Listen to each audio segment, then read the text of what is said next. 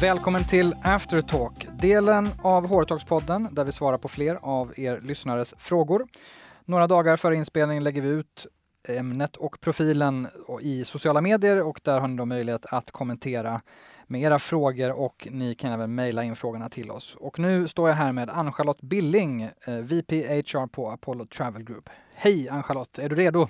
Jag är jätteredo. Det är superspännande med lyssnarfrågor. Ja, och det har kommit några spännande frågor och vi börjar med en från Jenny Jensen som är reporter på personal och ledarskap eh, som har en ganska knivig eller skarp fråga i alla fall kopplat till employer branding.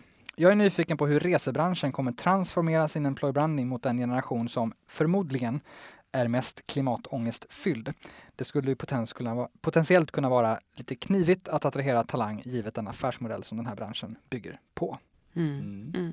Är det här en stor fråga? Ja, men det är självklart att det är. Jag skulle säga att den är uppe på varje, varje ledningsgrupp hela tiden. Eh, resandet ökar faktiskt. Du kanske inte trodde det? Nej, det... Pak paketreseförsäljningen ligger ganska stabilt men det som ökar är alltså man reser till nya platser, man paketerar själv. Man betalar ganska mycket för upplevelser och att upptäcka nya delar i världen. Och vi jobbar, alltså det är definitivt ett jättestarkt CSR, Corporate Social Responsibility-tänk i hela branschen. Vi måste jobba med det hela tiden. För vår del så jobbar vi med barnbyar, SOS Barnbyar, men även med, med barnhem i Grekland som är vår huvuddestination. Eh, föräldralösa barn, vi jobbar med ECPAT mot barnutnyttjande. Vi jobbar med Gula båtarna över Medelhavet. Vi är Travel Life-certifierade. Vi odlar våra egna grönsaker och omvandlar havsvatten till dricksvatten på hotell. Eh, det senaste nu som vi är jättestolta över det är vårt dotterbolag Line Travel som nu jobbar med Filippa Therese Wahlberg och emot tjuvjakt på djur. Så vi, vi har en ganska stor, om man tänker hela resebranschen skapar väldigt, väldigt mycket jobb runt om i världen. Det var 23 000 jobb som försvann med Thomas Cook-konkursen till exempel. Men resandet kommer att fortsätta och då är det ju bäst att inte göra så, så, så dålig impact som möjligt så att säga. Och så få dåliga avtryck som möjligt. Så att vi till exempel tittar nu på eh, forskning biobränsle istället för klimatkompensation. Jobba smart, jobba eh, proaktivt. Eh, kan ni se att det påverkar den här klimatångesten som, som den, den, ser lite olika ut i olika delar av världen, eh, mm. olika stark. Men kan ni se att det påverkar talangernas eh, vilja eller er attraktionskraft i, idag? Inte när det gäller rekrytera därför att vi är så tydliga med vårt CSR som genomsyrar alla delar. Flygskammen är en väldigt eh, svensk företeelse än så länge. Mm. Men eh, vi har ju nya flyg som släpper ut lite och som sagt biobränsle då. Så att, eh, jag tror att flygandet kommer att fortsätta och det är bättre då att satsa på, på eh, bra bränsle och så. Nej, jag, jag ser inte att vi vi har folk som inte vill jobba hos oss. Det ser så jag inte. Att, att, vara så bra som möjligt och eh, tydliga med vad ni gör mm. och eh, öppna och kommunicera det. Okej, okay, eh, bra. Så det fortsätter vi eh, helt enkelt med, eller ni med, som svar på Jennys fråga och någon supertransformation av employer brandingen är det inte tal om åtminstone nu. Lena Bjuner som är VD för Sveriges HR-förening undrar Hur har ni i ledningen tänkt kring att gasa och bromsa samtidigt? Um, det, det, har vi inte använt i uttrycket, men man har nog kanske förstått det om man har lyssnat på originalavsnittet. Mm. Eh, hon är framförallt nyfiken på hur ni involverat och kommunicerat kring eh, just detta, alltså gasa och bromsa, och hur ni berättat historien kring förändringen som ni genomför. Vad har varit framgångsrikt gällande involvering och kommunikation och vad har gått snett? Mm. Mm. Absolut. Vi gjorde ju från början så att vi ställde oss på scen faktiskt. Kallade ihop alla anställda efter fyra, fem veckor och sa att så här illa är det. Mm. Vi behöver er. Det här behöver vi göra. Eh, och sen så småningom när det gick bättre, så eh, när vi hade talat om hur illa läget var, varför vi behövde kompetensväxla, eh, och varför både gamla apollyaner och eh, ny kompetens behövdes. Så, mm. så kunde vi liksom berätta stories om... Vi, vi sa ju att vi skulle göra så här. Vi gjorde det och det här, det här bra har det lett till. Det. Vi är mer lönsamma nu. Mm. Så öppen och involverande i början och gasa och bromsa blev det i termer av eh, vi behövde säga hej då till en del folk och en, en del behövde komma in nytt. Så både satsa och kapa. Mm. Um, Mm. både kostnader och, och eh, eh, medarbetare. Uh, Okej, bra. Eh, Vad har gått snett? Frågade Lena. Det svarade vi kanske inte riktigt på. Är det något som har gått snett gällande kommunikation och involvering? Nej, alltså jag har jobbat så länge nu så att jag förstår att när man har kollektivavtal och man har fackklubbar så måste man också ha en väldigt nära dialog med dem. Alltså jag skulle inte säga att något har gått snett där utan tvärtom har vi haft en väldigt nära dialog även när det sen har gått bättre. För då står man bättre riggad när det, när det blåser. Och vi har en superbra dialog med vårt fack. Framgångsfaktor att ta med sig. Anders eh, Söderberg som är HR och förändringskonsult på Didaktor undrar vilken är den enskilt viktigaste faktorn eller åtgärden för att vända trenden i ett bolag i liknande situation som, som ni? Vi har ju summerat lite i originalavsnittet men om man ska ge till Anders den enskilt viktigaste faktorn. Att ledningsteamet är enat skulle jag säga och att hela ledningsteamet förstår vikten av People and IT som jag varit inne på i avsnittet. Bra, tack. Eh, Och det var också där vi började prata i avsnittet väldigt mycket hur ni jobbade med ledningsgruppen som Mm. blev ett omtag eh, kan man säga.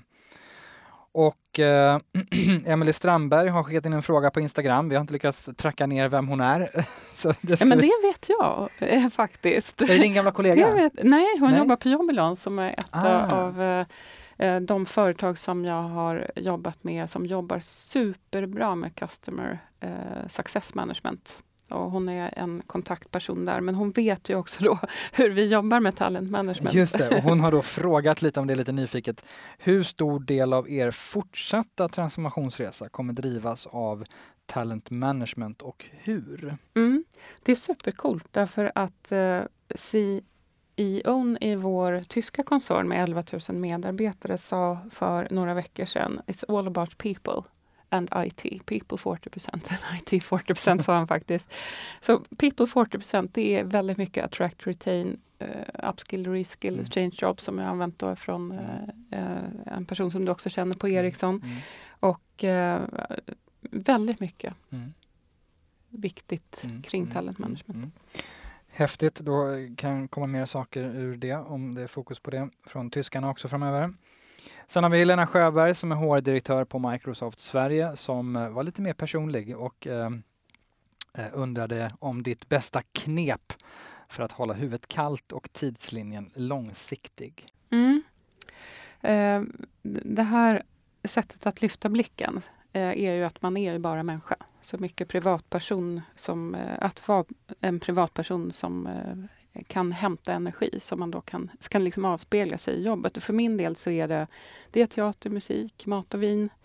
Resor förstås, men äta, sova, träna. Det är liksom Mm. det där. Det måste hänga Äta, sova, ihop. träna och Ja. ha, ha kul utanför jobbet och Ja. göra saker. Mm, det är väl lite liksom helt enkelt där också. Det är bra, men återigen eh, inte göra eh, jobbrelaterade saker utanför jobbet Mm, mm, utan fylla på med annat. Tack så mycket. Vi går vidare till eh, Sladjana Garbik som då är eh, HR-systemförvaltare eh, systemförvaltare på HR i fokus. Och hon undrar hur får vi, eh, eller hon, mm, hon undrar, en förändringsresa börjar ju hos högsta ledningen och eh, eh hon undrar då helt enkelt hur får vi ledningen att inse att HR-frågorna har stor betydelse innan företag hamnar i kris eller behov av mer omfattande förändringsresa? Mm. Eh, när jag kom in i det här bolaget så var man ju redan i en stagnationsfas och eh, bolaget var redan upp till försäljning så det fanns liksom inget annat att välja på.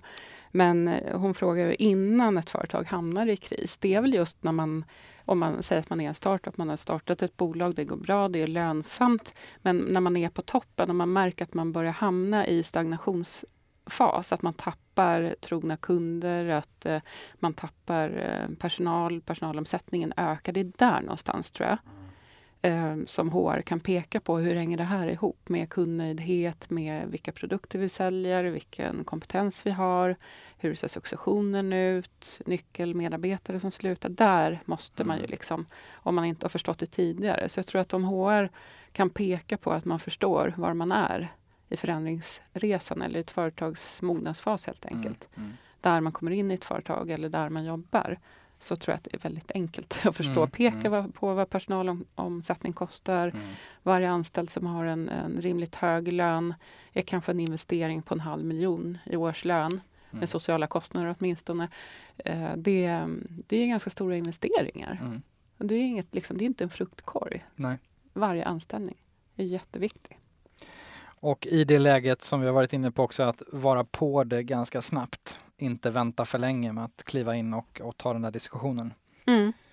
Sen har vi eh, Siri Vikander då som eh, Director of People Growth på Scandic Hotels som eh, ville höra mer om arbetsrotation i, i ledningen och eh, det har vi pratat om men hon eh, lite mer specifik.